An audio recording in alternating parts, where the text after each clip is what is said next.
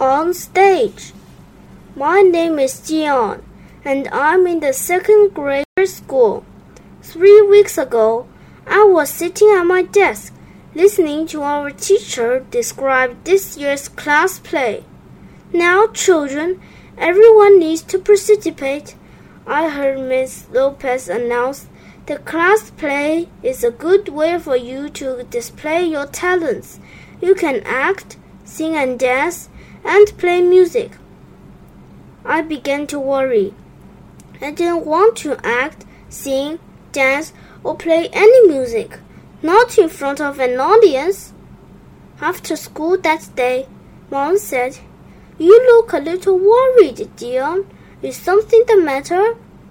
I told my mom about the play, and she understood my problem. Perhaps there is something else you can do for the play, she said. Then she asked the question, What's the play about? Mom listened as I told her the story. She and I both laughed at the funny things that happen when a spaceship lands on Earth.I have an idea, said Mom. She led me to my room. Look at all your paintings, Mom said, as she pointed to my walls. You can do something for the play. You're good at painting, so maybe you can paint the scenery. I thought for a minute. Soon I had a picture in my mind of what I would do. I was so excited.The next day, I couldn't wait to get to school to tell Ms. Lopez that I would like to draw and paint the scenery for the play. What a wonderful idea, Dion, she replied. We need scenery. I'm sure that you will do a great job. Now, here I am watching the play from the side of the stage. I'm so pleased with all the work that I've done.Ms. Lopez bought me some silver paint, especially for painting the spaceship.